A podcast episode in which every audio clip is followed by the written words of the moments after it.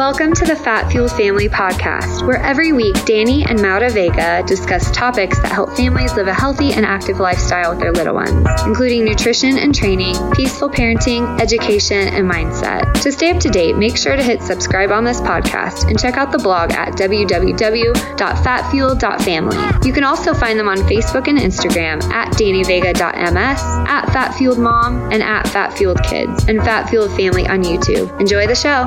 Welcome to the Fat Fuel Family Podcast. I'm your host, Danny Vega, and I'm joined by my lovely wife, Maura. How Hi. are you, my love? How are you? Good. We're both uh, happy right now. We're both relaxed. The kids are, uh, we don't usually record in the afternoon, but we, we're recording in the afternoon today um, with no nanny. Where this is like really scary for us That's good. because We gave them we gave them food. we gave them food, we gave them steak, we gave them, we gave them movies. strict orders. um, and they can go outside on the trampoline if they want. But our guest um, doesn't isn't available during our usual recording times, and you guys will find out why. Yeah. Um, but we're gonna we're gonna get right into it today because we don't want to waste our guest time. Uh, this week's guest is a certified health holistic health counselor with a bachelor of psychology from the University of Virginia and trained at the Institute for Integrative Nutrition. She's also the author of the best-selling Heal Your Gut cookbook and the head of nutrition services at the Manzanita School, Topanga, California. After seeing the power of food as medicine with her own family, she passionately dove into the challenge of solving school lunches. After years of frustration, she decided it was time to roll up her sleeves and become the lunch lady herself. Returning her children's school to an ancestral way of eating has eliminated dietary confusion and changed lives on all fronts. From the children and staff eating the lunches to the farmer, farmers and purveyors raising, growing, and supplying the food, to the dedicated lunch leaders lovingly preparing the lunches, her concept is so infused with love, one can't help but want in. she believes a grassroots effort and bottom up approach is where it's at. Hilary is most proud to see this infused into the children's homes where this way of eating now becomes the norm, and people are once again valuing time spent around the table with family, locally sourced seasonal foods, and great conversation. That last part is just Oh so wow, amazing. just so getting nice. like time around the table, no cell phones, locally sourced seasonal foods, and actual conversation. I mean, there's no better way to start than than that. Welcome to the show, Hilary Boynton. Hi, Hilary. Hi, thank you. Thank you for We're having so excited. We've been I'm so excited. I'm like, that sounds kind of dreamy, right? I'm like, does that happen every night? Not quite, but No, Not I quite, can imagine. Yeah, all of your hard work like Yeah. distilled into like a few paragraphs. Um, one of the things that I was thinking about first, we have to mention that um, Maura's right. We were very excited to talk to you because we first saw the video that our friend Cassie actually sent us. She's like, "You got to see what this lady's doing out in California." She sent it to us, and we were just like, yeah, because she knows my jam. That's my jam. Like the kids thing. That's like our whole mission. "Yes, yes, yeah, when she sent that to me, I was like, this is everything. oh, thank you. Yeah. Well, it's like I was just saying to another woman that as soon as your kids hit the school system, I think is when most parents have that Yeah. aha moment, like, oh my gosh, what are they being fed, and why is this happening? Yeah. And it's so crazy when you think about, especially the young kids, because they're, as it is, you know, kindergarten, first, second grade, they probably shouldn't be sitting down in the first place. They should be playing around. Yeah. But then you, you start their days with, you know, wheat and sugar and all this stuff. And you got like several snacks where they're eating more sugar. And then it's even more hard for them to sit down. Yeah. Mm, I know it's so true. We say that we have their stomachs for six hours a day, which is so amazing. And so to give them a nutrient dense snack, I mean, ideally, right? Kids would would not even need a snack, right? If they're fed a sustainable meal, breakfast, lunch, and dinner, something that will power them through. They won't be hungry for a snack. But when you do have that opportunity, you give them something you know will keep them going and um, and feed their feed their little bodies and their growing brains and all that. Love it. We love that. We'll definitely yeah, get we're to the definitely gonna get we're sure. gonna definitely get into all that stuff. But we always lead off with the question: What is the most critical problem you are currently trying to solve? Oh my gosh. Well, I I you mean within the school lunch system or just in general in children's health or Well, you Yeah, could take it. You, you could could take, take it any anywhere. direction. It could. It could even be something personal. But I mean, it, it's kind of obvious to us what your main focus is. But we, Yeah. we want to hear a little bit more about it. I mean the, what was the question? What's my main concern or my main What is problem? the most critical problem you are currently trying to solve? Yeah, so I am trying to um, to get to to prevent disease in children. It's at this point we have 54% of our children are suffering with a chronic disease, and so or a chronic illness, and that's not even including those um, soft diagnoses where they haven't even really been diagnosed. Right. And so it's really I'm so passionate about um, prevention because um, I've we've been through so much with my own personal story that I see the power of food as medicine, and I've just seen how destructive disease can be. So to have these little kids preventing disease uh, is huge for me. That's so that is so clutch because uh, uh, you're right. Like I, I think we've seen um, one of the figures we've seen is that it, within the next five years, it'll probably be close to eighty percent of children yeah. will have a chronic illness. Like illnesses aren't even a they're not supposed to really exist. You know, we shouldn't be having chronic illnesses. It's all under our control. And the fact that we've let it get to this point, I can't imagine. I mean, we, we think about the movie um, WALL-E. I don't know if you've ever seen that movie WALL-E, but yeah, a long time ago, right? Is it the little the little robot. robot. Yeah, yeah, he's a little robot, and you know the Earth is like you know scorched, and you know people are living in space, and they're like these huge obese people that are you know wheelchair bound, and they're being fed all day, and they're just watching TVs. Like, and and and I, I look at that, and I'm like, that's not really far off of the of the path that we're on because you know these chronic diseases make people slaves to pharmaceuticals. And then once you start that whole cascade of things that happens when you, your health starts to deteriorate in one way then you add all those pharmaceuticals and then it just it becomes like a fast track. I've seen it happen with my own grandmother. I've seen it happen with a ton of people. You you, you go in for this and then all of a sudden within a few months you're on insulin. How how are you on insulin? How how did you lose blood sugar control and it, part of it is the you know the, the medicines and stuff. So it's so important what you're saying is to to to prevent that from happening in the first place. Yeah i mean you i've really found i mean just through my own personal story that you spend once you are down that path of chronic disease you spend your whole day and all your money chasing health. And yes. it's no fun. It's no no way to live. Yeah. So the goal is really to have these children thriving free of disease where they can pursue their passions and live you know live a full life and give yeah. birth to children you know yeah, yeah, absolutely. And I think, you know, your story is very powerful because, you know, you, we know that you've dealt with a few personal health issues and even your husband. So I want to back up a, a bit and I want to, I just love for our listeners to get to know you a little better. So you could, could you give us a quick background on your history with nutrition and then how you came to learn about and follow this ancestral way of eating? Yeah. I mean, I always, I, I feel like I've been saying this a lot lately, but I feel like my story, it's not a, it's not super quick, but I'll try and give you the long and the short of it. Um, but it did it did start really back in high school. I went and felt hook, line, and sinker for the whole fat free movement, and for about ten years was fat free and just thought fat was the devil and but thought I knew everything and wanted to major in nutrition and fitness and um, and just thought I had all the answers and then it was when I was 26 um, I could not have babies I had four years four miscarriages over three years Wow. And that was really the most painful time of my life looking back. I mean, no, it's like we just, most of us have this innate desire to procreate and you would think of like having babies when we're little and and so to all of a sudden be so young and not able to have babies i was like why is my body failing me and then of course i went into in vitro and all of modern medicine and ended up with triplets um, through in vitro and then decided maybe we would like to have one more child. And when they were three, and I boom got pregnant right away with my fourth. And um, so now looking back, stress played a huge factor. I think stress is maybe the number one killer out there. Um, and so that was playing a huge role in the continuation of my infertility, I think. And um, and then my fourth baby, when he was six months old, I found out I was pregnant with my fifth baby. Oh my, my goodness! I know. So I had five under four, and at that point, oh my goodness! my um, fourth baby at two months old had started to just break out head to toe in eczema.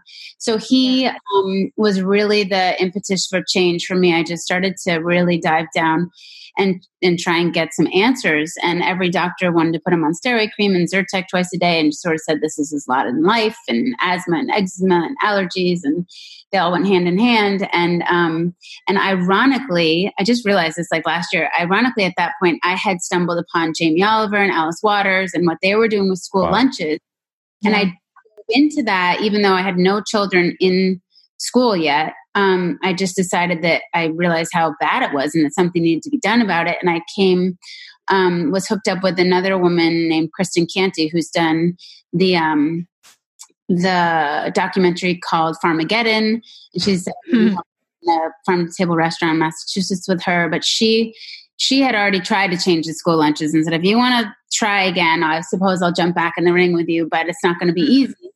And so um, we we jumped into the school lunches together at that point. But she had said to me, she introduced me to the Weston uh, the Weston A. Price Foundation and told me about raw dairy.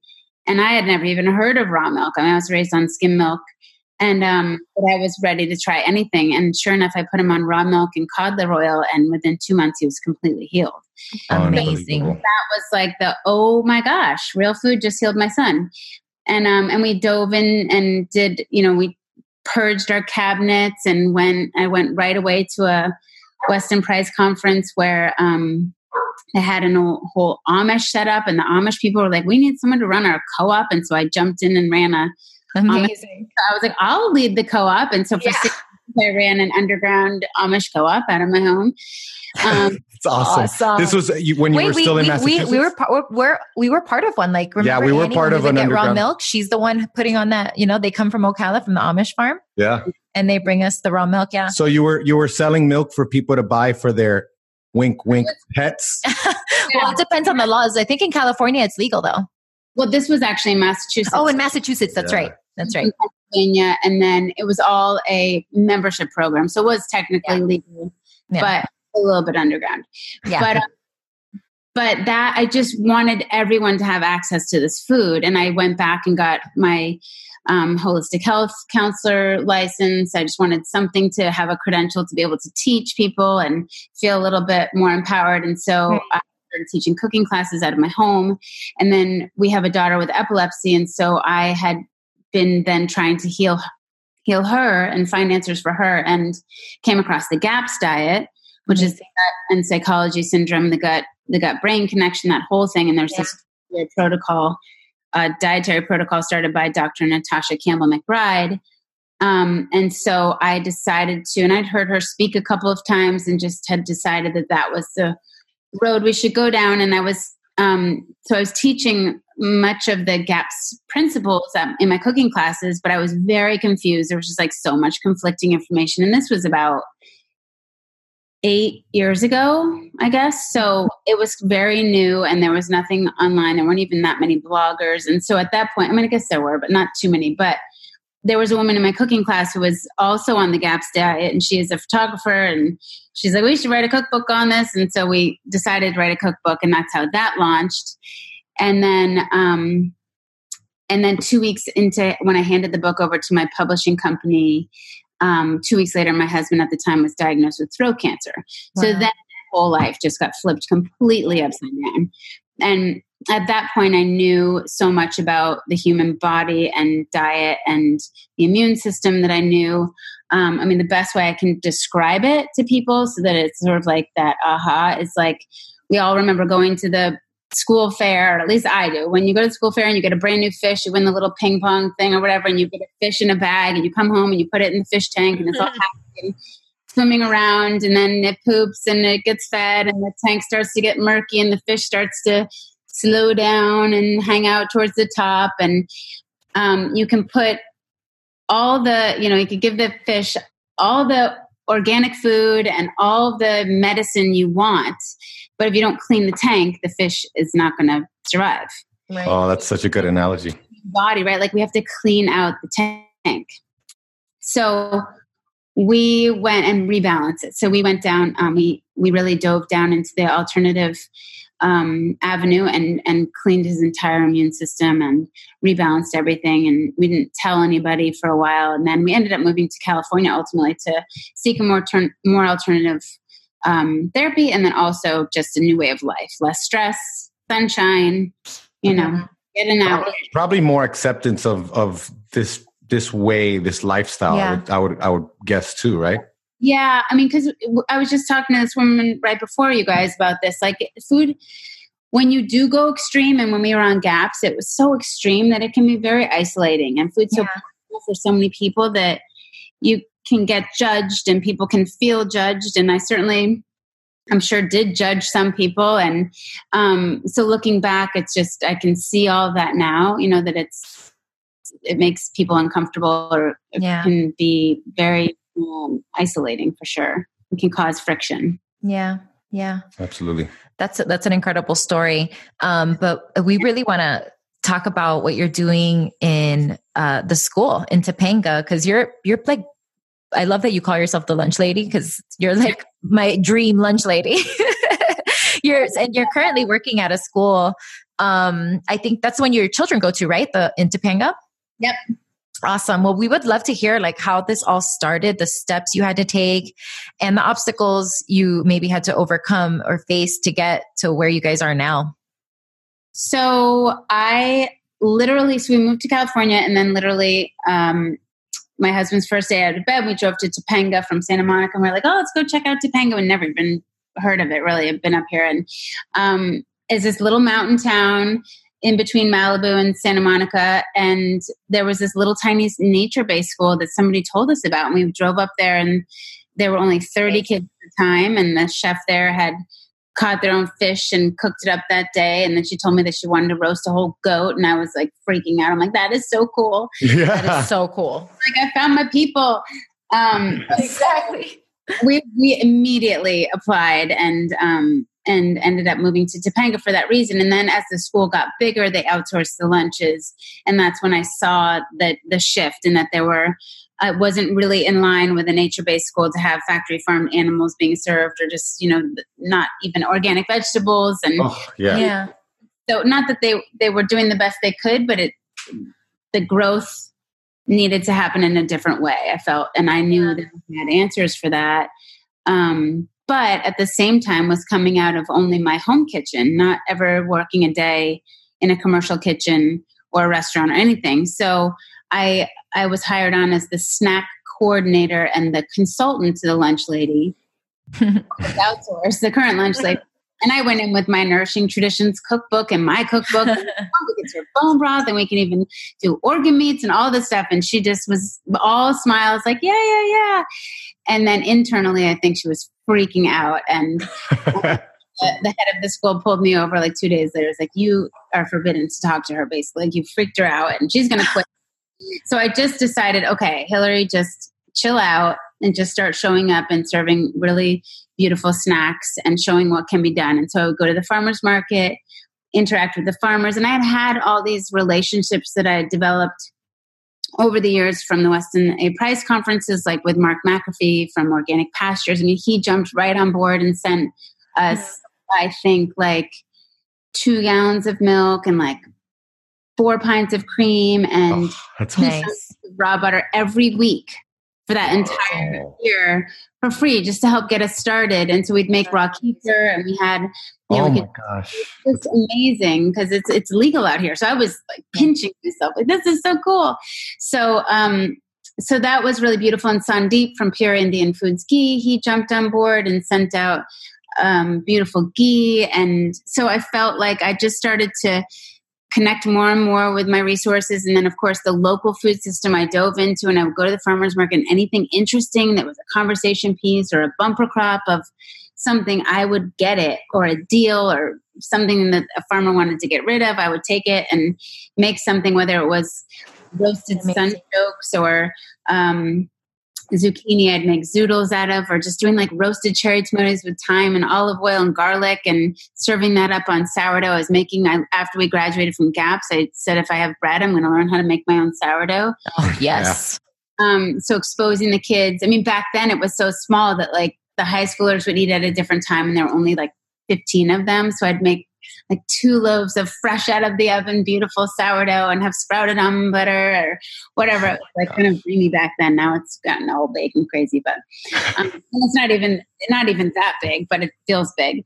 Um, so so yeah, so I just started to show what could be done, and then come December, I spoke with the head of school and just he could see the difference in the lunch versus the snack. And the kids were very engaged with the snack whereas they used to kind of grab a snack and go. They were hanging around and learning and talking and trying new things. And so he said basically if i give you the keys to the kitchen are you ready? And i was like okay yeah okay. with all the confidence in the world and internally i was freaking out. And then um, so i had a week to basically plan christmas for my five children and then a week to set up the kitchen and go Oh my god! Wow. So, yeah. So, and that was that. I had a great um, woman that jumped on board with me from the beginning, and she had a, a, similar epiphany where she saw kids once walking to school with like orange juice and Doritos, and just said, "This is not right," and I want to do something to make a difference. And so she she jumped on board, and she was a trained chef, so she really helped me set up the systems and um, and just help it grow to where it is today. That's Amazing. so important to have systems, right? Because you get that peace of mind when you can automate things as much as possible. I can't imagine all the different tasks, like from, because you go from the beginning to the end, like you're sourcing it, you're preparing it, you're, I mean, yeah. this, this is really. I didn't even know what systems were until I moved to California. Like I have a system, old friend who's a systems expert in Massachusetts, and really understood what she did. I'm like, what is a systems expert? But at this point, it's like everything systems. Everything in nature is systems, right? Yes. Everything is systems. And more, and even with five children, like, why didn't I have my systems in place when they were born? Yeah. Backtrack. So all you people that are pregnant out there, get your systems get, Yeah, yeah. Get together. Listen, I'll I'll second that. Systems and SOPs, like standard operating procedures, oh, like ways learning. to to like have you know um, well established expectations yes. um, from everyone involved, just in anything in your life. Like, yeah. I mean, if you and I fight, or if we get into like get angry at the kids, a lot of the times it's a mismatch of our expectations. Right, you know, so yeah. this is just so. I just it blows me away, honestly, because you know when I you just want to go to the nature school though. Like, oh, of course, it's yeah. so amazing. What is uh, how, what did you say, Hilary? You come for lunch. I know. I would come totally, for lunch. Oh my gosh, that would be like the best thing ever. And we have a friend. How far there. is um? We have Where? friends out in Laguna Niguel. I don't know how far that is from you guys. Yeah, that's like uh, Laguna Beach is like what hour and a half, maybe. Oh, that's hours. not bad. Yeah, and then we have friends up north at I don't know if you've ever heard of Acton, Acton Placer. Um, it's a it's another like alternative kind Where of school. They're all the way. They're up like in um like in Sacramento or something oh, like okay. that. You know, that's where that's a little farther up. Yeah, that's yeah, a that's little far. further up. Laguna. You can come stay with me. Listen, oh, oh, thank you so much. we'll much. take you up on that. We'll give you the same. Uh, you can stay at our in our guest room too if you ever come to Tampa. Wait, yeah, where are you guys? In Tampa, Tampa? Florida. Yeah, yeah, Tampa, Florida. Oh my gosh! Wow. So yeah, we just missed that hurricane this week. We're like everyone was going crazy. Wow yeah, we, we, we're lucky. Uh, we, we got lucky this time around. Yeah. But, you know, what I want to talk about is we have this this new farm to table like explosion which oh my gosh yes awesome yeah, we want it. more of that um but you know a lot of the time it comes with the higher you know price which of course i mean we're willing to pay it but to me the thought of bringing a farm to table lunch every day like it seems very difficult you know so somehow you you still are able to focus on quality sourcing and ingredients and and and you did mention um, another thing that i thought i, I would want to just add my own comment about the, how people helped you at the beginning and yeah. you had some different you had a ghee company you had dairy and that to me I mean, we'll get deeper into what, you know, all the nuts and bolts of how you're trying to make this into a more scalable model. But it seems like it would be very, very effective if we're able to develop a network of producers of real food that for them this is like a marketing thing. And and for us of course not only are we supporting the company by hopefully buying their stuff um, they're getting marketing and they're giving you free stuff. And then we are also for the future fixing things because the market is going to like you said it comes from the bottom. The market yeah. has to decide right dictate yeah. what the products right. are.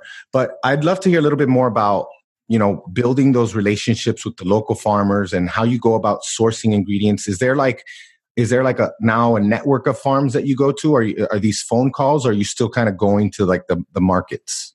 Well, it's so interesting. I mean, I, I could talk for hours on what you just said because the when anybody hears about what we're doing and those who get it really get it right they know that it's for the children and they jump on board so from first first you know our first choice is always the local farmer to support them but even then heading into regional and national brands are huge because we do have this goal of spreading across the nation and training lunch leaders to infiltrate the school systems and communities and homes all across the nation and the world. So to have these partnerships is essential. And one of the uh, the first uh, partners that I had was with Primal Kitchen as well. Um, nice. I had connected with Mark Sisson. Uh, I don't know how many years ago, but um, I reached out to him, and they were super helpful. And then and then through time, I realized I mean, like a year into this or so, I was just like, oh my gosh, even if every school just switched out their condiments alone, that would the be a oils. My goodness, I can't imagine. So we started the Lunch Lady Condiment Crusade, or I started that. That's so awesome. Condiment Crusade. That's amazing. Oh my gosh. Primal Kitchen, because mayonnaise is like the condiments are the worst offenders. The worst. Oh, it's the worst. The vegetable oils, it's the worst. It's all hydrogenated crap, fake food. I don't even know what to call it so we have like and then with the lunch leader academy that's like the whole last day of the academy was spent basically with them connecting we had mark mcafee came in from organic pastures justin came in from clovis culture. We had jovial brand foods we had um, primal kitchen we had branch basics which is like a beautiful um, oh yeah cleaning stuff right? Cleaning supplies. we had um, brewers crackers where they're using spent grains to um, create crackers that we had uh, who else do we have Pyrenees Apricot Lane. Um, I mean, I uh, like so many. The, an, a sprouted almond milk company called the Good Milk. My friend Brooke out here, who's now developed a. Yeah, we know the Good Milk. Yeah, yeah, I've heard of that. I think amazing. Like I connected with her right when we moved out here, like five years ago, and I was going to take her pulp at the time, her almond pulp, and make things out of that to like have no food waste. And now she's gone like basically national, and she's has this concentrate where you can just rehydrate or um, have it shipped all over, and then you just add water and blend it up. It's so beautiful, and it's all sprouted, no fillers. It's just yeah, none of this, all the stuff that you see in the in the nut milks. Uh, I mean, people don't. That's that's another blind spot for people right. It's like, oh, I can't have dairy, and then you have all this other crap that go into your body well. So the national brands are huge, and my goal really was to have something that was like lunch lady approved, so these kids could say, "Oh, Miss Hilary agrees with this, or she supports this company," and um, you know they have no bad ingredients, and so when the mom is standing in the grocery store, right, right, they know dressings or granola bars. They can just hurry up and get out of there and choose the right one. You know, otherwise you're stuck there for an hour reading labels and you don't even know what's in half the things. Right. Yeah.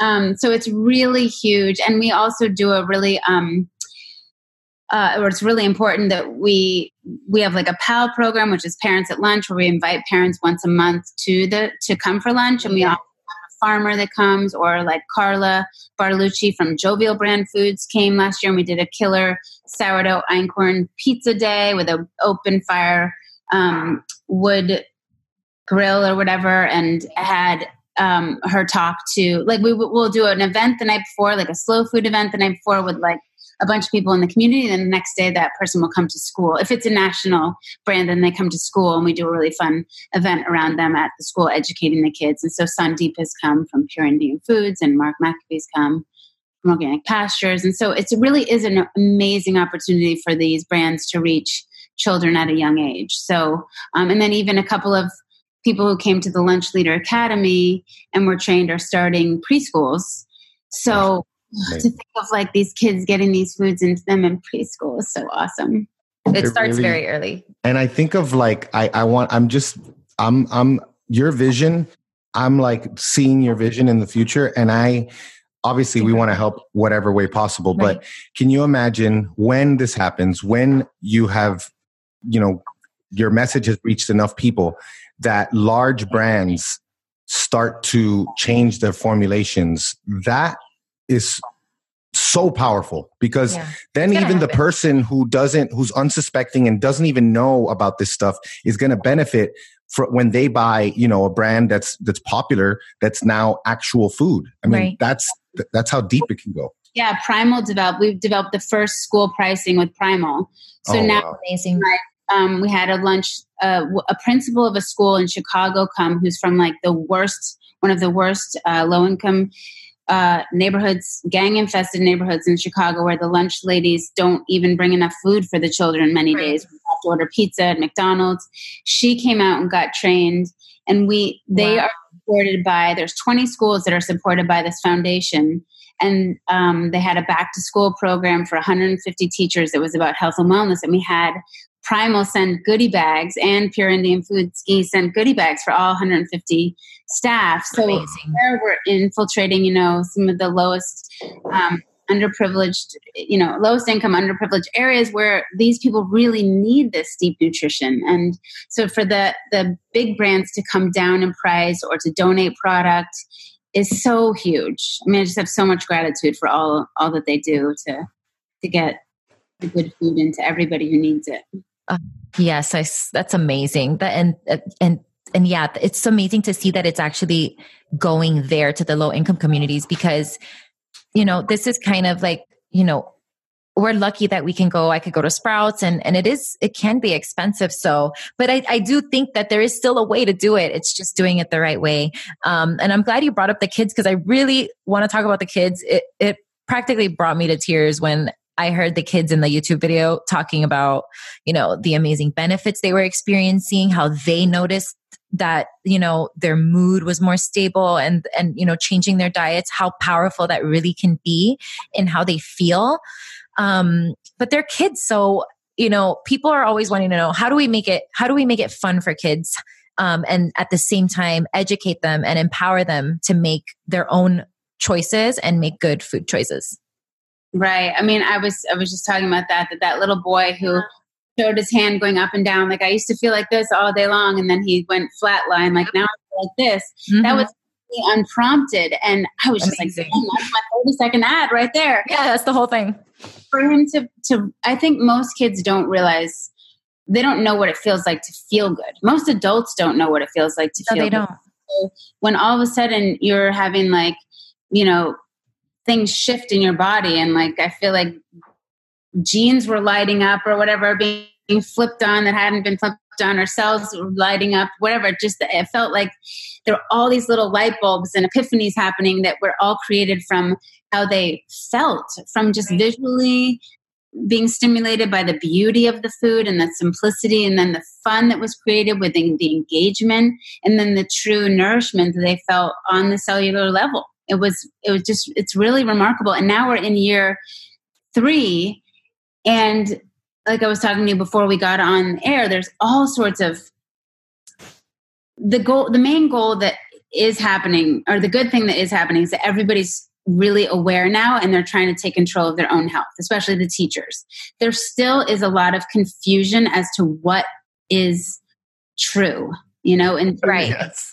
What's good and what's bad. And and so i've said to them not all carrots are created equal. Not all cows are created created equal. Right. not all potato chips are created equal. Not all fats are created equal. So and they're going to assimilate differently in your body because of the way they are created.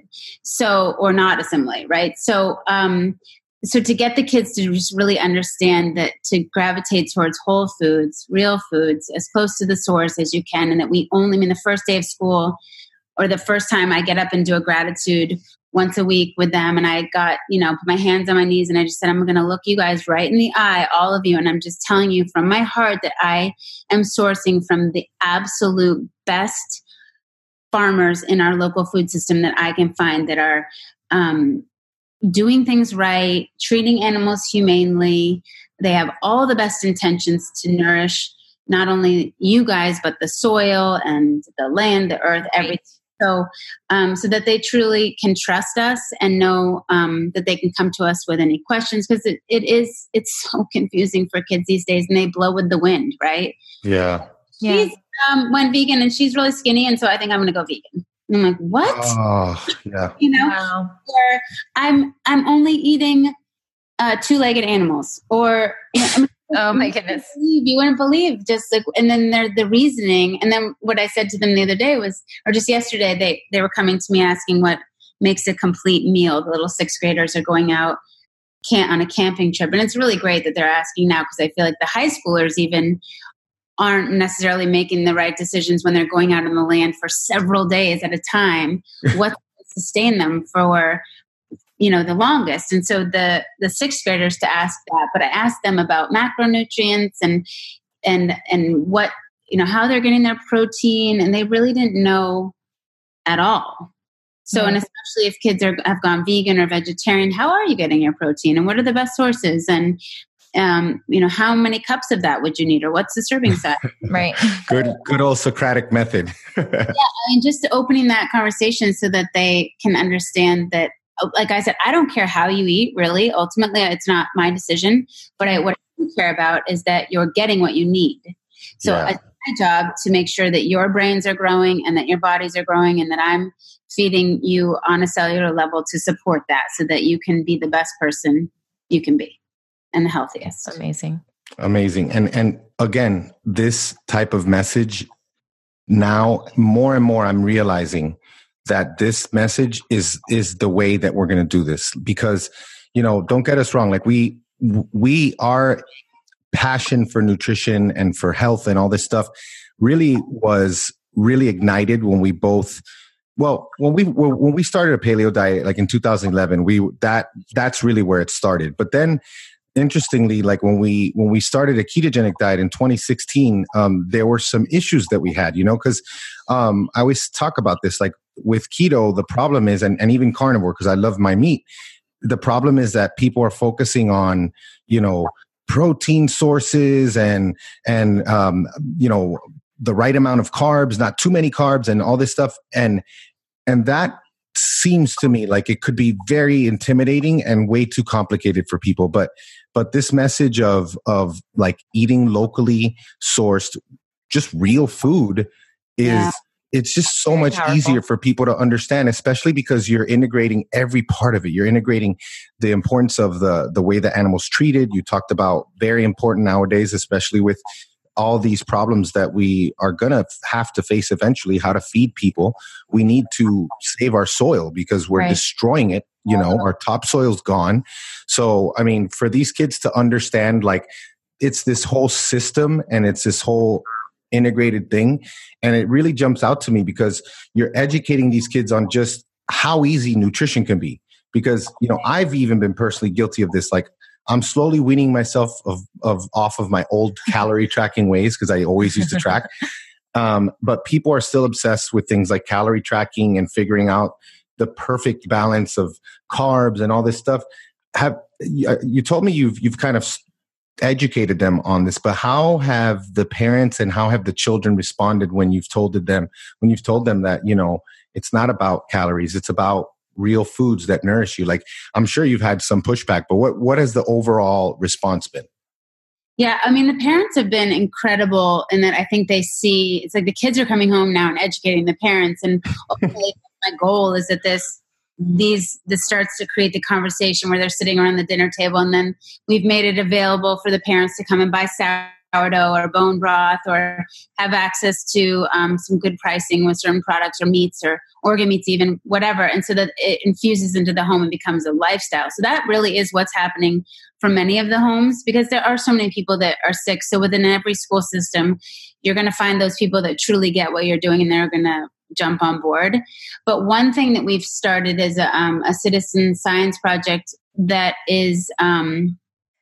or I forget exactly citizen science, I don't know, study where we've got Dexcom blood glucose monitors. Oh, those are great. Yeah, I've used those.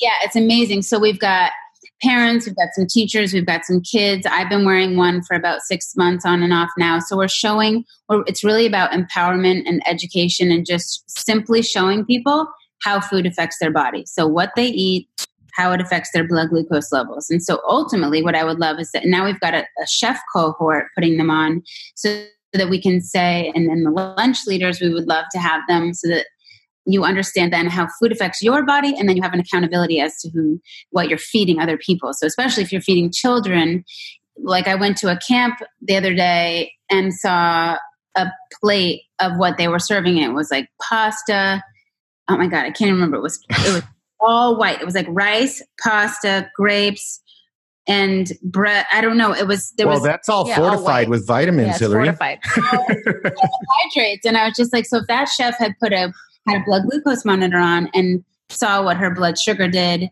after eating that, I think they would have a hard time then turning giving that to children. So it's ultimately about. Um, it's been an amazing tool. It. Parents are just like, oh my gosh, really empowered and switching their di- diets and lifestyles and their thoughts around how they feed their kids. I think also a lot of parents take care of themselves because they feel like they want to. They're trying to get better, but then they still feed their kids. Yes. Oh my gosh. Oh, we can't. Yes, this is like You- a pet peeve. Kids have Yeah. plenty of time to, you know, they're still. I don't know what that mentality is. You know, like Yeah. they'll survive. They're just kids, but it's like, Right. oh I know, but then it's going to be harder for them. It's like, why not teach them now? Yeah. You know, and like you, you know what though? I think I think it's a simple incentive problem. You know, like um we've talked about this because we we sell like training programs for like you know exercise programs and things like that. And we were super excited because we we created this family program, this fat fueled program, you know, how to live a fat fueled lifestyle. And we were so excited about it and it was a big dud. And now obviously we're going to repurpose it and give it away, um, which yeah, but but it's interesting because you know i'll sell a program that that's like promising you know that you're going to get abs and people are all over it but yeah, for some reason it's just like there's not the incentive yeah. the is incentive usually isn't- not there for parents to say hey i want to get my family healthy and i want to live this lifestyle that prevents disease you know I guess it can obviously that's daunting, that's our job you know don't wake up. Wait, don't wait for the wake up call. I mean, that's Yeah. where I said too. they always do you you have human nature or something. But I said to the lunch leaders that we trained this summer that just to be patient with themselves because just as you can, you know, all of a sudden be 50 and be hammered with a disease, you didn't just get it in the last week. It's Right. like years. And just as our topsoil is totally depleted and devoid of many minerals, it didn't ta- didn't happen overnight. And so we're not going to rejuvenate it all overnight. And we're not going to reverse disease overnight or switch everybody's Right. mind overnight. It's just going to be this slow, creating this groundswell of people. And that's where I really feel like the lunch leaders is a brilliant way to um, to just provide hope. I mean, so that these people, what we did is we're we're training critical thinkers. Like I'm not going to be able to go into your school system in Florida and go solve all your problems, but you could come out here and I could train you all on traditional foods as medicine and how to cook them and how to properly prepare all the foods and and how you're going to start to scratch the surface in your area to find your local resources then i can set you up with national brands and then we can hold your hand and help together to make a difference in your community and then connect you ultimately what i my main goal is to have a um, online subscription based model where people are connect, lunch leaders are connected across the globe so if you're both in, if there's five of you in Florida, then you can have collective buying power. You can have events together, and you can raise awareness or um, just support one another. And then if you're, if you guys are passionate about fat, or you're passionate about sourdough, or whatever it may be, you can have. We'll have like a lunch leader food tube where you could jump on and have your own channel where you're talking all day long about what you're passionate about. As long as it's in line with our goal and mission, then go for it, right? And people can tune in to you all day long. And so then it's giving everybody a voice and it's really creating that. I mean, that's where technology is so amazing. Yeah. Every day I want to throw the phones out the window. I know. yes, yes, I know. trust it's me. hard. It's like a love hate. It's There are so many good things, I know, right? Trying to, I mean, that's the thing too. As parents, I I have so much sympathy. I when I first came to California, and my cookbook had just been released, like two weeks after we got here, and every so my husband was sick. My kids were like in school all day, and I was out trying to promote my book, and I didn't know anybody, but everybody I would meet from a different country, and LA is filled with like people from all over the world, would look at the cookbook and say, "This is the way we ate growing up, and we were never sick." Oh my gosh yes whole epiphany that we have like one generation of people left that truly remember eating this way, unless you happen to be like, you know, a grandma that, you know, your Cuban mom or grandmother had right. when you were little, but most of us didn't get that. And so I set out to try and interview as many people as I could. And I started with French people and this one little French lady, she's like four feet tall, and I met her in the butcher shop and she was buying bones and making her own bone broth. And I went right up to her, was like, What are you doing? And if I hear an accent, I'm like, Hey, where are you from? And Yeah. Yes. Yeah. Tell me your secrets. yeah, she's She does Tai Chi for like an hour every day. She's 94 now. Oh my gosh, that's amazing. She's awesome. And she said to me, she said, you know, Hilary, simplicity is gourmet. And I thought, oh my gosh, I need that as a tagline. Like it's Yes. just so true. And but she also said you can't dismiss the fact that there are many single moms who are working, who are trying to do the best they can and are lining up at the prepared food section every night in Whole Foods or wherever, at any grocery store, trying to just put food on the table. And so, I mean, that's really the goal with all of this is to bring the joy and the fun and the beauty of it all back because I think there's so much disconnection now, especially with the phones um, and technology, that we're not only disconnected from the land and our food sources, but from each other. And so, when you like all of the lunch leaders, we had 13 people from across the country, and they're all they. I think they just bonded in this way that they never expected because Yeah. it's over beautiful food and conversation and being nourished. And when that truly, when that happens to you, it's like, oh, you just want that feeling, right? You just want to. yeah. Yeah. So, um, so it's you know, it's not just food. It's it's community and joy, and that's where that's where like at school we don't eliminate any food group. We just make sure everything's properly prepared. Love it. It's as digestible as possible, and teaching those you know the people used to soak their beans for days because they're not Yeah. really digestible if you don't. Our Absolutely. Cuban Our Cuban, my Cuban grandmother did that. She did Right? all the Yeah. grains. You sprouted would them. You soaked your the rice. She would rinse it and soak it and all that They stuff. Yeah. knew, and I don't They know knew. I don't know either. I honestly do not. We Maybe have they like didn't really even know why they did it. Well, it's it's like been a, passed it's just passed down. Yeah. we have a photocopied book of a of a, a cookbook called La Cocina Criolla, which means the Creole kitchen. So like it's you it's know an Creole. old Cuban. it's cookbook. all It's those apart. African and Spanish um, dishes that that make up traditional Cuban cuisine. And you have, and I, I'm- I'm sure you've you've talked about deep nutrition, so you know Dr. Shanahan talks about. yeah, I just talked about her on my um, Oh, so good. She's a my lunch lady show. I don't know if you guys have seen that, but you can no, No, you have a lunch lady show. We're gonna watch that for you sure. click the stories on my Instagram, Oh, which is stories. Yes. yum. We do like a day every day. It's like a day in the life in the kitchen. Yes. I yes. I've told. I was telling you. Remember, I was watching her her stories. Yeah. Yes. So good. Um, and we're just goofy and crazy, and we don't really know what the show looks like till the end of the day when we go home and sit down and I love it. like, please let the show be okay.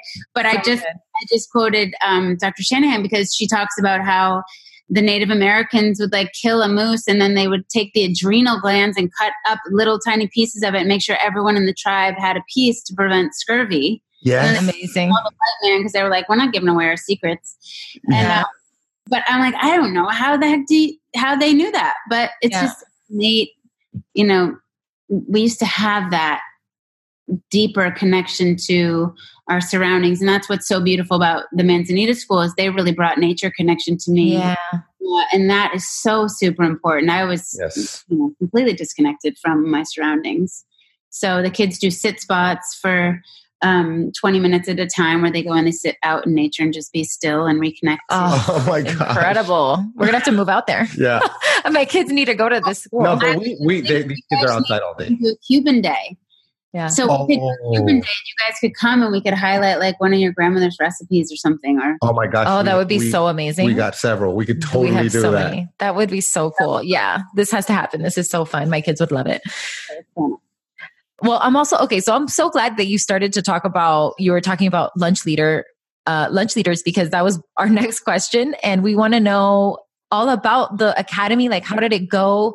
Tell us kind of just like the details of, you know, like the logistics of it on how how is this going to be available to us, and how can people get involved with okay, Lunch Leader Academy?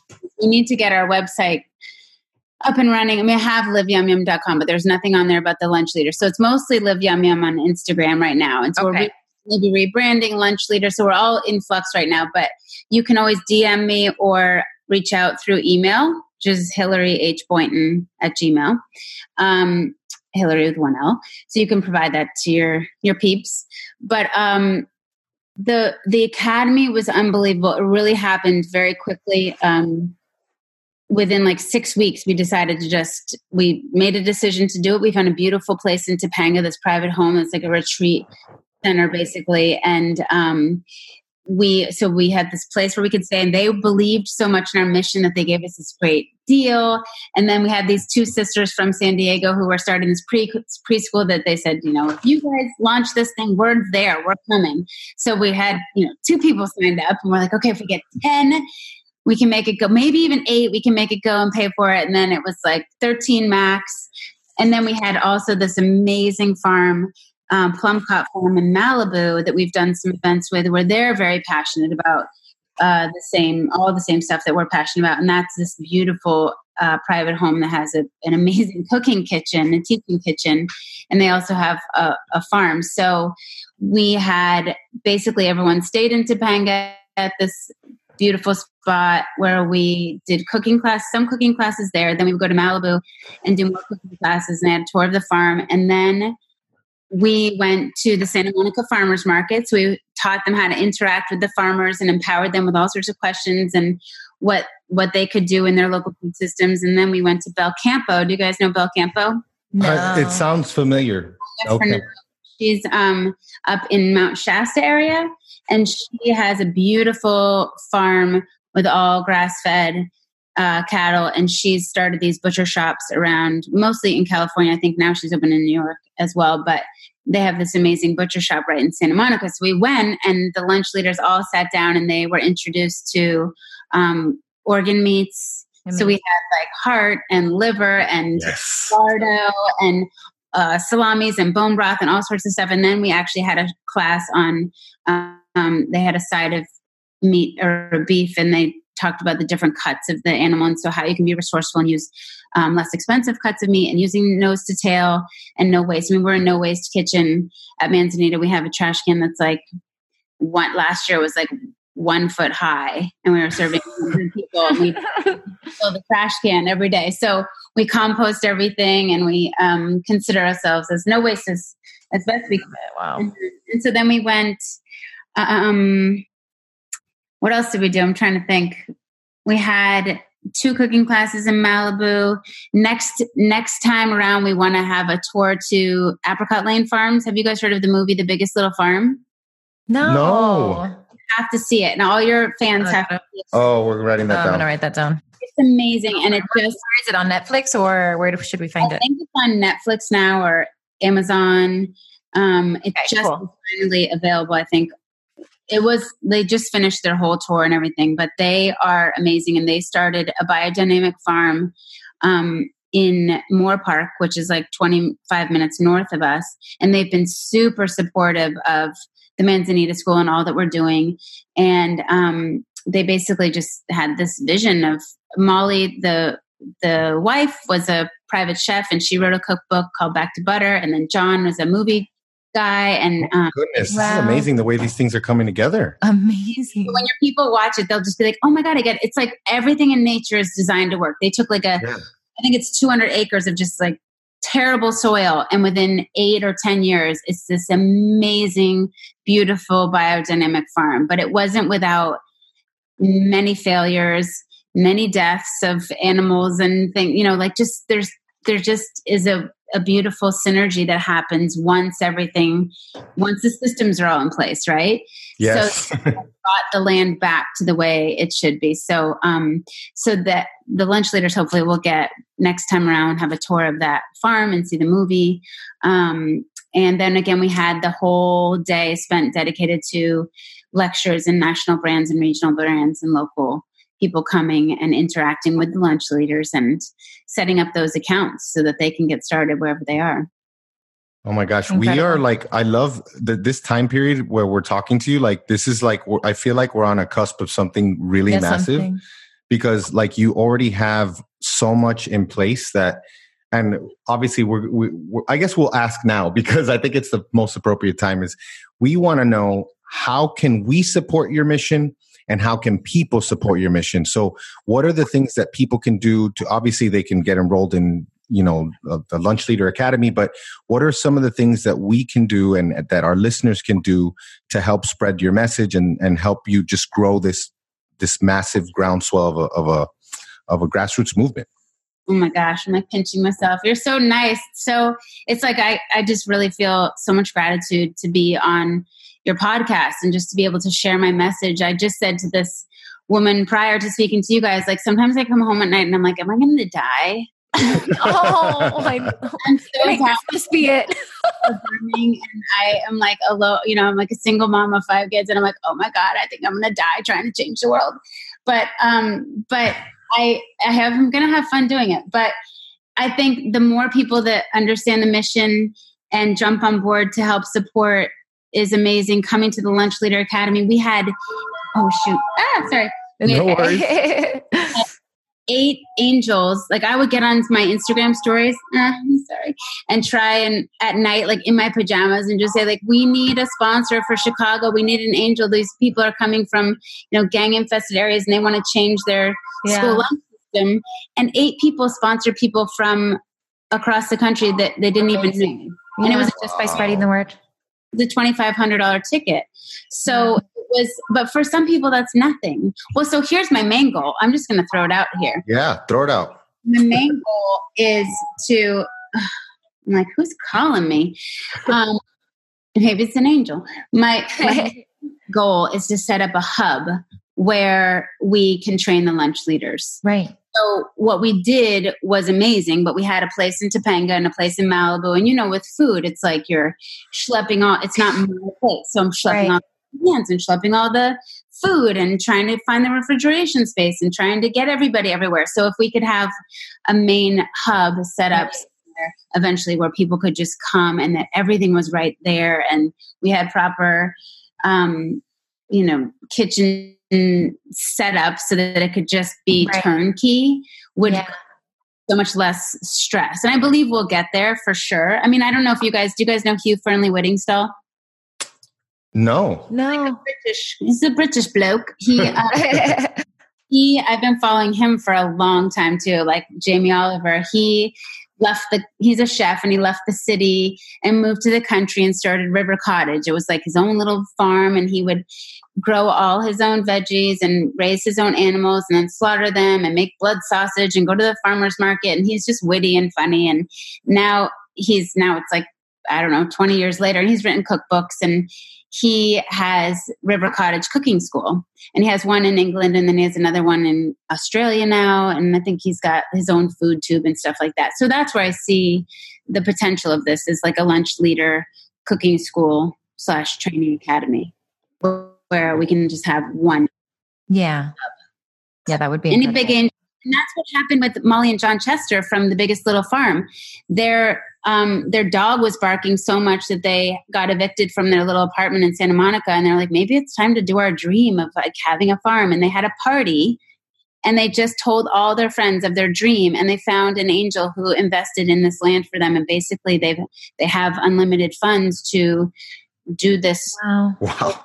ag and yeah but there are people out there like that right That's true. Believe in in um believe in other people and believe vision, yeah spirit and passion and the the for the greater good this all Absolutely. needs to happen right Absolutely. Well, yes you put it out there into the universe no and Absolutely. and you know what like this is where like you know we Maura and I we we try to find people that we you know are like that are like-minded because we want to have these conversations because when you start talking to all these different people you start finding all the pieces start to fit. So I'm going to do my part to start introducing you to be to all my friends that you don't know because who knows where this could go because you yeah of course. Yeah but sorry maura's whispering to me like this person this person.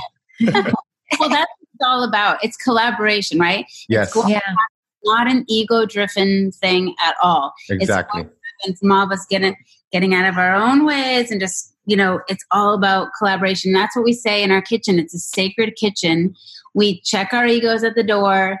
We check in with one another. So if you know brando or rita or one of my lunch leaders had a rough night the night before i'm going to know about it and i'm going to support right. them that day. We're all going to support them because we all have rough days. Right. Yeah. Feel nourished on more than the the food level you feel like you're truly supported and then of course we sit yeah. down meal together. But that's what it's about because then when we feel loved and nourished, we can put that love into the food. And then that's so clear for the children and the community that we're pouring our love and our hearts into what we're making for them. And that's, you know, that's just a beautiful thing. It's overall just a much more chill, cooperative world. Yeah. Everybody's eating good food. They don't have psych issues. They don't have Inflammation. You know, everybody feels loved. People are spending time outside. This Yes. is the world that we envision. Yeah. And s- luckily, unlike different things that we've done in the past, like Maura and I were like, you know, we were into politics before and we even we thought we were going to change the world. That yeah, we we like supported two Ron Paul campaigns. We thought we were going to change the world, and after two camp two election cycles, we were like, "This is not going to do. This is not going to do it. We we need to do what we can do and what we can control, and we know we can control like the way we spend our money, um, how we spend our money, of course, what we spend it in on, our own family. like- and our kids. kids, yeah, our yeah. kids. That's that's it. It's the kids. All you really have control over is yourself. Yeah, Yeah. Just showing up every day and gratitude. I think gratitude is something Gratitude. so missing and massive. massive. And so just living in gratitude for we're so fortunate. Oh my gosh, with these kids I transit, like you guys are so fortunate. Yeah. And somebody had said to I came to the school a couple years ago from a farm and said, Imagine you're imagine the first person up to a buffet with a beautiful spread of food and there's seven billion people standing behind you. You're the first one there. Like Yeah. how much do you take? How much is enough? Oh, wow. Yeah. And it's like Great. to really reflect on how much do we really need to be nourished, right? Do we need Right. to fill a full plate? Do we need to have massive amounts of this or that? Or can we just start small and then come back for seconds if you mm-hmm. really feel like you need more? Right. Or you know, maybe you're like, oh, I'll survive till dinner. There's Yeah, but be- maybe maybe you're so busy in an actual conversation that you you, you, You don't you eat. lose your hunger. So you so you, yeah You're fasting. therapy. We know when we shop, we're not hungry. Yeah. yeah Fasting. exactly. Fasting mode. You're like, yeah. At least I'm not. I forget. All the sugars go right out. I'm like, ooh. Yep. So yeah. anyway, Sorry. what were you saying? uh, no, I was just, I don't know. All right, so I wanted to have one more kind of practical question. yeah. Um, and, well, and two, because I want to ask two yeah the snacks. snacks for sure but the first one i want to talk about is is you know one of our main areas of focus with our nutrition and our children like is eating nose to tail of course and and we we have like a few creative strategies that we implement with our boys like so at least three to four days a week they're getting some organ meat or broth or something like that and we know we're aware that just like removing processed foods from their kids diets like eating those to tail sounds a lot harder than it really is and parents usually they suffer more worrying about it than when it really happens and of course they suffer way more than the kids do because the Yeah. kids just they're like They oh adapt. this is it They're so yeah adaptable. so um these can you give us a few examples of like the the the odd bits and parts and the offal that you put on the menu and like Yeah, how you have the kids creative? responded? I know it's like it's like I I it's like a dance because right like even some of the lunch leaders can be squeamish about it. Like oh are we really going to have liver? And I'm like we're just going to chop up a pound of liver and put it in 20 pounds of meat right so it's not I'm not going overboard but and then I- I don't know it's like it's so foreign to some people that it it's like I don't know what the difference really is but I, I mean I can get squeamish about like a brain or yeah brain brain consistency is not great It tastes fine though. yeah tastes So- fine Yeah. So I mean, and then we had heart the other day with my kids, and and I was just like, it's just like steak, and It it, is. really is. it really is yeah A different. My kids have said to me, "Mom, just put it in like the bolognese sauce or burger." Yeah, yeah. Like, Yeah, just put it in the burger. That's what we do. We're like, we it in put yeah we put like usually liver heart and sometimes kidney and and some um, kidneys rough though. Kidneys. Strong. Yeah it can be a little chew, chewy kind of. Or well, I would say even at Belcampo and some people's butcher shops across the country, they might even sell. At Belcampo, they sell dog grind. It's labeled dog grind. and oh yeah they throw liver and everything grass fed beef and I just add more grass fed beef to it so that I don't have to grind it all up. That's really for my own children. I don't serve dog grind at the school. But um, but I was like, if you guys labeled this like paleo grind, you'd probably sell a ton of it. exactly Grind or something. But um but so I sneak it in. I mean, I grew up with like chicken livers wrapped in bacon, and my kids just pick the bacon off. And I'm like, Mom, just like I said, they're like, just sneak it in. Like we don't need it this way. But another great way is dirty rice, which you can make like a really beautiful Ooh. Cuban rice and take all the giblets um, and blend them. So put them in like the cuis, like cook them, like saute them in butter, and then um, like the you can use the it's like the kidney and you can do liver or whatever and put it saute it in butter garlic if you want whatever cumin then throw it in your cuisinart and really blitz it and then you add it to your when you're sauteing onion you add that in and then you put mix it into your rice you put tons of cilantro or Um, and it's really and broth in there cook it all in broth and it's like Ooh, my kids. You see, my, my we have little Cuban kids, so they love their like they love their rice. yeah So that's something I could probably do. That sounds amazing. um, I'm trying to think of what other ways we do a lot of broth. So we use like Broth. um, beet and chicken heads we get right from our farmer, and we just got actually Pasturebird. Do you guys know them? Primal Pastures. Primal Pastures, yes. Primal we do. Pastures, yes. Yeah. Amazing. So we just got their chicken. They worked with us on price. Ooh, And I'm like chicken is pricing myself. Like, I'm like, I said to the kids, I'm like, we have like the best chicken in the country right now. It is. Uh, it's so hard to find good chicken that's not so expensive. Yeah. Yeah, but that's what I mean about farmers wanting to work with you. They really it. benefit, and then the marketing does come back to them. Yeah. Um, and so it's it's just such a beautiful thing. So I'm trying to think of what other organ meats. Mostly liver. Um, you can chop it up and put it in soups. Like if you're making a chicken soup, you can just chop it up finely. Yeah. Um, and oh, meatloaf. Like we're having oh, a yeah. Meatloaf and and meat and and um Meatballs. and meatballs too. meatloaf. Any ground meats. Yeah, it's easy. That's that's my number one way. I think is just to, to sneak Yeah. it yeah, we there's- grind it up with bacon and Yeah, we meat. do like eight pounds of stuff. Like I, I had this week. I makes a put a, two pound veal liver and um, what else did I put? Ground beef. You did I Heart? had something else. What? heart. No, no heart this There's week. I didn't have heart. But yeah, so we just made that. Oh, you added the fat. Oh, I actually I have like five pounds of beef fat left over. So I put like I added some beef fat. So I grind it all together and we just blitz it for like four days. Like Yeah, we we are just like them this is all days we're eating for the next four days. It's so and it's amazing. No way. Yeah. Well, the, the You guys kids the kids, kids get, do they it have too. some more they have more variety. So like Yeah. they'll have they They'll might have, it once a day, but I'll have it like two or three times a day. Yeah. Well, when you throw eat an egg on it. Feels so good after. Yeah. Yeah, that's the thing. It's the feeling. Yeah, I'm like, I just feel so great when I. eat. Yeah. It's like that is like giving us months of like nutrition. yeah, Like, well, liver is like the powerhouse, right? So it's just Yes. you can get a little bit of that into you and your kids. And even Justin from Clovis Culture saying he hates liver and he ate it straight for 16 days and now he craves it. Yeah. You, Oh my you, you start craving it. I never Yes, liked it either, do. and now I crave it. Yeah. your body's like, ooh, give me that.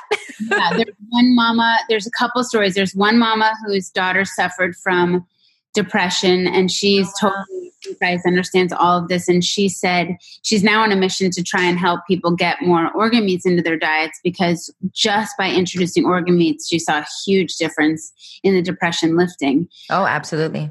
so and then also one of the lunch leaders that was trained. She she had come out with two other lunch leaders. Um, another group from chicago came this past spring.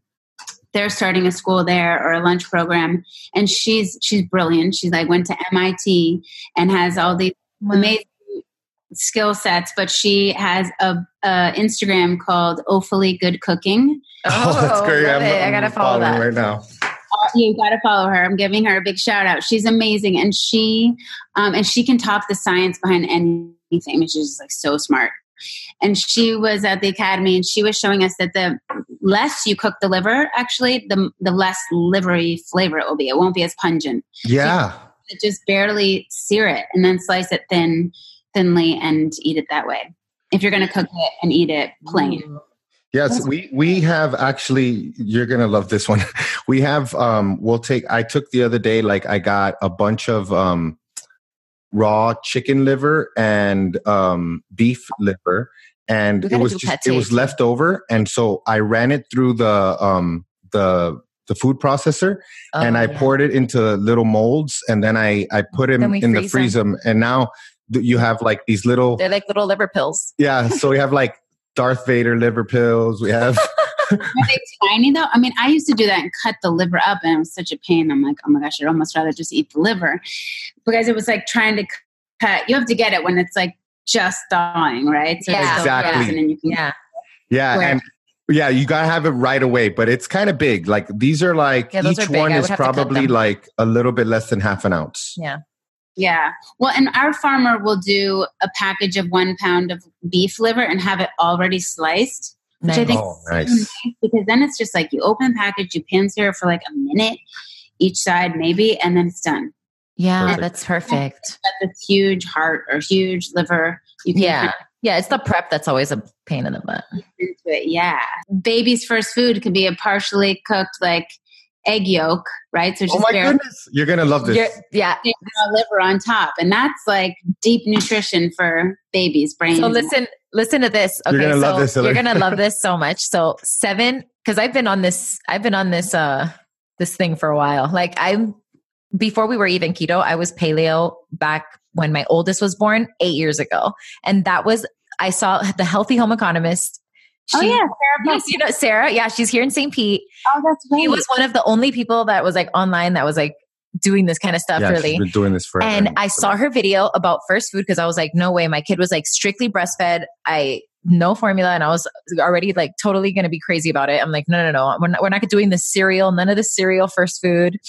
And I saw her video, and my oh my goodness, I gave it to him, and he loved it. We did the soft boiled egg yolk with the raw liver. Until this day, this kid will he loves Crushes it. Like liver. he'll eat the liver burgers. Yeah. He eats so good. He's so healthy.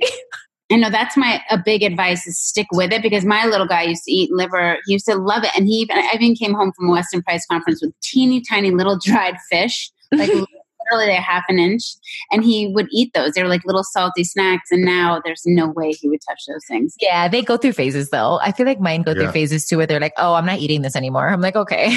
Uh, that is funny. Teenagers now, I'm like, oh my god. Like, oh goodness. All right. Well, the last the last thing I wanted to ask you is because it, this is like the hardest thing, and I'm sure you know, being a mom of five kids, you know how annoying it is when they ask you for a snack, and like it's the constant snacking. So, like, what are some of your go to snacks? Uh, well, I just found amazing beef sticks from our farmer here. They have no sugar in them, so nice. A good beef stick or beef jerky. Yep. Yes. Even my my one kid who's now he's left Manzanita and gone to the public school. He's in high school Nice. and he wanted a little bigger uh sea to swim in. He just went off with like a whole pack of beef jerky and was like, I'm good. So um but what else? I mean raw cheese, like I mean sometimes even salami, raw cheese, uh, what else they have? Sprouted nuts, nut butters, yeah. Same. Sourdough with butter. I mean, my God, I feel like I eat like just a spoonful of butter, raw Yeah, butter. I do. I'll eat just butter too. Yep. Yeah. So my, my my youngest will eat butter. He always asks me for butter in the mornings. I think my baby, he reached up on the counter when he was little and grabbed a whole stick of butter, and and I know Yeah. now his body's craving that, right? Yeah. Yes. They know. the babies always know. They know. What else did we have? Um, raw kefir. I'm getting that in before we disappear again. Yes, that's a great one. You Desmond find loves it. and make your own raw kefir. I know. I gotta try that. You guys know Mandy Bloom in St. Yes. Pete? Yes, Yeah. Mandy. Yes. Like she's she's a friend of mine. We taught a cooking class together at Weston Price. Was it- was it- Wasn't that when we, were we with her at, at, at Fostering nutrition. Fostering nutrition. Well, I don't think we met her, but I, I know who she is. Yeah, but she's I've a good heard her. If you need anything, she has the answer. I bet. You guys eat any dairy or no? Um, yes, we'll do we- it if it's raw. if it's raw, but we haven't had a lot of like raw. We, we haven't been buying a lot of raw dairy lately, but we used to eat a ton of it. But we Yeah. we love raw cheese, raw cream, raw raw milk. I would- yeah. I'll do raw milk. let's get some more raw milk. Let's get Try on. the raw Which one? the raw kefir. kefir. Yeah, Oh, I gotta try that. so easy. You just put the grains in a jar, pour raw milk over it, leave it overnight on your counter. It will ferment in like a day, probably because it's so hot. And then you strain the grains and drink. And it's so good. Bacteria is huge. Ooh, I love fermented anything. Yes, So good. Me too. It's my jam. All right, so our our connection is getting kind of bad, and we don't want to waste any of more of your time. So we want to just give you one more opportunity to share everywhere people can find you, because I want everyone to yeah, find and we're gonna put it on the show notes doing. and stuff. So don't worry. Okay, so the best place is Live Yum Yum, L I E Y U M Y U M, on Instagram. That's I mean, that's like about all I can handle right now with um, social a lot. media and stuff. Well, guys, we got a little bit of a connection issue at the end of this call uh, with um, Hilary, so we wanted to just end it here. But um, we want you all to make sure that you're following Live Yum Yum. Definitely, we're going to put the um, the YouTube video that we saw on what Hilary's doing.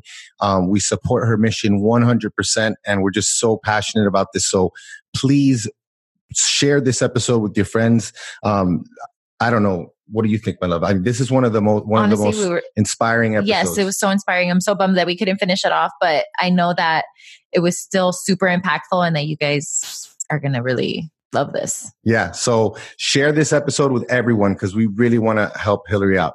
All right, guys. Thanks.